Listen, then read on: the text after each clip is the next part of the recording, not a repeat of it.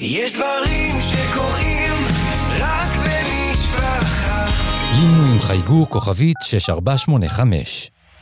אתם מאזינים למשפחה פודקאסט. זירת לוחמה ישראל יוסקוביץ' בסדרת אקטואליה יומית עם מפקדים מהשטח ובכירים בדרג הביטחוני והמדיני. ועכשיו אנחנו אומרים שלום לליאור אקרמן, בכיר לשעבר בשירות הביטחון הכללי, שלום לך. שלום וברכה. תראה, אני שומע בימים האחרונים, יותר נכון ביממה האחרונה, הרבה מאוד דעות בנוגע לשאלה איך ישראל תנהג ביום שאחרי בעזה. יש תזה שאומרת נחריב עד היסוד את, אה, את צפונה, נחסל משמעותית את הנהגת חמאס ונצא החוצה, ננעל את השער, ננתק מגע. ויש תזה אחרת שאומרת, אנחנו נישאר שם עוד הרבה מאוד זמן, החיילים שלנו יצטרכו להתמודד עם עימות קבוע מול uh, הרבה מאוד מחבלים, אפילו שיהיו, יעשו לוחמת גרילה uh, לא מאורגנת, ואנחנו נדשדש שם. איפה אתה בסוגיה הזאת? תראה, זה פחות חשוב איפה אני נמצא, אלא יותר איפה תהיה הממשלה וראש הממשלה בתהליכי קבלת ההחלטות, מפני שהתוצאה היא נובעת מהחלטות הממשלה. צריך להבין שלצערנו, לישראל היום, אין מה שנקרא אסטרטגיית יציאה ברורה, כלומר, איך אנחנו רוצים לסיים את זה ומה אנחנו רוצים שיקרה אחרי זה. והנאום של ראש הממשלה האחרון רק חיזק את, ה, את התחושה הזאת. אה, אין ספק שאם ממשיכים עד הסוף ומכריעים את חמאס, אני לא אומר משמידים אותו לחלוטין, אבל מכריעים אותו, כלומר מביאים אותו למצב שבו הוא לא יכול לשלוט יותר ברצועת עזה ולהוציא טרור לישראל, אז uh, אנחנו עוברים לשלב הבא, והשלב הבא הוא מי שולט ברצועת עזה. למדינת ישראל צריך להבין, אסור לחזור לשלוט ברצועת עזה, יש שם למעלה משני מיליון פלסטינים, בעיות, אין ספור בעיות מבעיות שונות, ואם ישראל נכנסת בחזרה לרצועת עזה זאת ביצה תובענית אה, יקרה מאוד ובעייתית מאוד, ולכן... מדברים אבל על שליטה ביטחונית, לא על שליטה אזרחית. או, לכן אני אומר, יש פה מצד אחד, אה, אומר ראש הממשלה, נישאר בתוך רצועת עזה ונשלוט בה ביטחונית, ואת השליטה האזרחית נשאיר למישהו אחר, שלא ברור כרגע מי הוא, אבל לדבריו זאת לא תהיה הרשות הפלסטינית. צריך להבין שאף מדינה אחרת לא תיקח אחריות על רצועת עזה, אף מדינה אחרת לא תקלוט אה, את העזתים לתחומה, לא מצרים, לא ערב הסעודית, לא ירדן, לא אף אחד אחר, ולכן הם נשארים שם, והא בהא תליא, מה שנקרא, אחד קשור בשני. אתה לא יכול להגיד, אני יושב בתוך רצועת עזה, נשאר שם עם כל הצבא ושולט ביטחונית, אבל אני לא אחראי למה שקורה לאזרחי עזה, ולתשתיות שלהם ולאוכל שלהם ולתרופות שלהם. לכן יש פה בעיה שראש הממשלה מתעלם ממנה. אין ספק שלאחר השלמת השלב הלחימה והכרעת חמאס, ישראל תצטרך עדיין להישאר שם כדי אה, באמת לשמור גם על הביטחון וגם לוודא שמי שמקבל את האחריות אה, בהמשך וביום שאחרי זה גורם שיכול לנהל את הדבר הזה.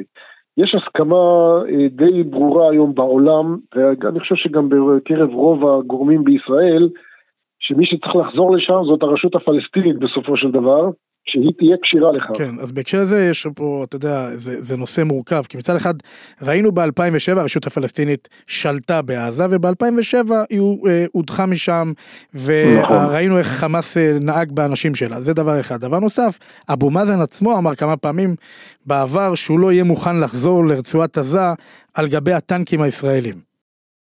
נכון, אין ספק, אפשר גם להבין אותו, כי אם אבו מאזן נכנס מחר בבוקר לעזה, אז הוא כאילו שיתף פעולה עם ישראל בלחימה אה, נגד החמאס, ואת זה הוא לא ייקח על עצמו, וזה ברור לחלוטין. העובדה השנייה היא שלאבו מאזן אין יכולת ואין שליטה מספיקה היום ברשות הפלסטינית, שמאפשרת לו להשתלט גם על רצועת עזה. לכן היום זה לא רלוונטי לדבר על חזרתה של רשות פלסטינית. אה, היא ב-2007 אכן הודחה על ידי האזרחים שם בגלל שחיתויות לא נורמליות. אה, פשוט נמאס אה, על התושבים שלטון הפת"ח והם בחרו את חמאס שהפך להיות בדיוק אותו דבר. היום האזרחים בעזה מבינים שהם עשו טעות והם בשלים לחלופה אחרת. אבל הרשות הפלסטינית, ואת זה צריך לומר ביושר, עדיין לא בנויה לקבל אחריות על רצועת עזה, ולכן יידרש פה, תידרש פה תקופה אה, די ממושכת שבה אולי כוח רב-לאומי, אולי כוח שבנוי ממדינות אה, ערב השכנות, אה, מנהל את העניינים בתוך רצועת עזה, עם או בלי שיתוף פעולה עם ישראל, עד אשר הרשות הפלסטינית מתגבשת למצב שבו היא יכולה לחזור ולקבל שליטה על רצועת עזה, הרשות הפלסטינית רוצה את זה, העולם רוצה את זה, וגם לישראל זה מאוד כדאי כדי לצאת משם ולהפקיד את החיים האזרחיים בידי גורם אחר ולא בידי ישראל. כמובן, לאחר שישראל הצליחה לבנות מחדש את כל מערכי הביטחון מול רצועת עזה, שימנעו אה, בעתיד טרור נוסף. זה אומר, גם אה, במובן מסוים שליטה וחופש פעולה ביטחוני, גם אה, היעדר מוחלט של תחמושת ואמל"ח ברצועת עזה,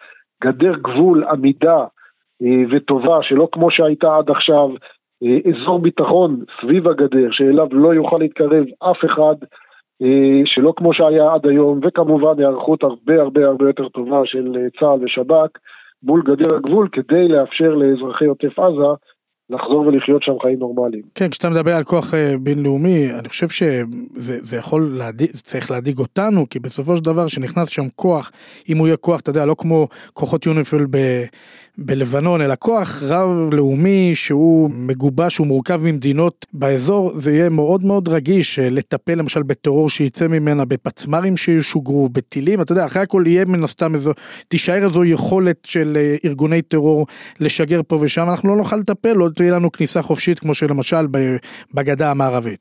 תראה, נכון להיום כל הסדר שעליו מדובר מכיל בתוכו התחייבות מוחלטת שכל גורם שיש שם לא יאפשר שום פיתוח אמצעי לחימה, החלקת אמצעי לחימה או יכולות ירי לישראל, ואם זה יקרה, אז לישראל יש חופש פעולה, או יהיה חופש פעולה, אה, לפעול כדי למנוע שוב אה, חזרתו של ארגון כזה אה, לכוח וליכולת טרור מול ישראל. ככה שאני מאמין שאם ישראל תפעל בצורה נכונה ותבנה בצורה אסטרטגית נכונה את ההסכמים העתידיים מול רצועת עזה, אז תימנע היכולת מארגון כמו חמאס או ארגון אחר לבנות שם שוב מדינת uh, טרור, ואם והיה וזה יקרה, אז לישראל יהיה חופש פעולה מלא לפעול, לא משנה מי ישלוט ברצועת עזה.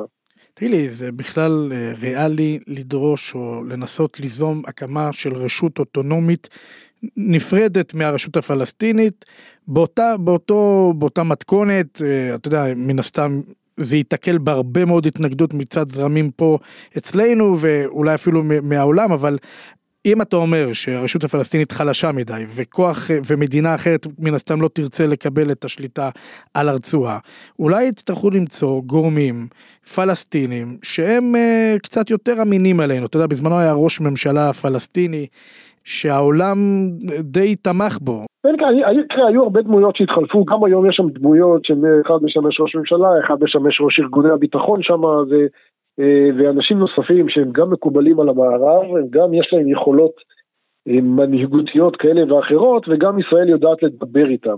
אני, אה, אחד, על, על בסיס מה שאתה מדבר, עלה איזה רעיון, לתקופת ביניים לאתר אה, חמולות או משפחות או מובילי דעה ברצועת עזה שאולי ינהלו את החיים האזרחיים ברצועת עזה בתקופת המעבר.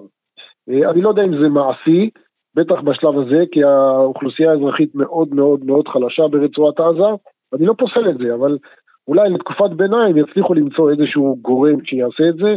שוב, לטווח הארוך והקבוע צריך אה, גורם רשמי לא נוכל להקים שם ישות מדינית חדשה, שונה, אחרת, זה יהיה צריך להיות חלק מהרשות הפלסטינית בהנחה ובתקווה שבראשה יעמוד אה, מנהיג שמצד אחד גם יהיו לו יכולות מנהיגותיות וירצה אה, לטפל בטובת המדינה שלו ולא להתעסק בשטויות כמו אבו מאזן, וגם יהיו לו, אה, יהיה לו יכולות אה, תקשורת ושיתוף פעולה עם ישראל.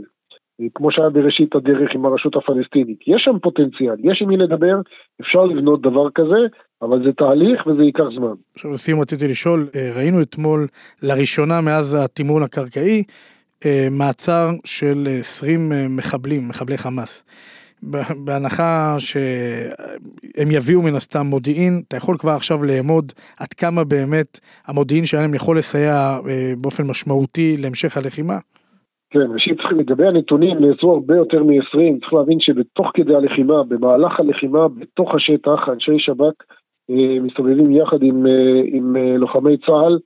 לכל אורך הלחימה, גם נהרגים אבל גם נעצרים הרבה מאוד מחבלים שעוברים חקירות בתוך השטח בזמן אמת ובתוך דקות הם מספקים מודיעין מאוד מאוד איכותי גם לגבי בסיסי יציאה שלהם, אה, מחסני תחמושת, תעלות אה, ומנהרות ומה שיש בהם, אה, מיקום המפקדים שלהם, דירות מסתור וכיוצא בזה, והמודיעין הזה מתורגם בתוך פרק זמן של בין עשר דקות לרבע שעה לפצצות ממטוסים, טנקים או תותחים שפוגעות בדיוק במטרה. לכן יש הרבה מעצרים, יש הרבה חקירות ויש הרבה מודיעין מצוין. שמופק ממנו ערך רב. אה, חלק מהמטרה כמובן, להגיע גם להנהגה של החמאס כדי לחסל אותם, גם למפקדות שלהם, ובעיקר אולי גם לחטופים ולשחרר אותם. ליאור אקרמן, בכיר לשעבר בשירות הביטחון הכללי, תודה רבה לך על השיחה הזאת. תודה רבה לכם.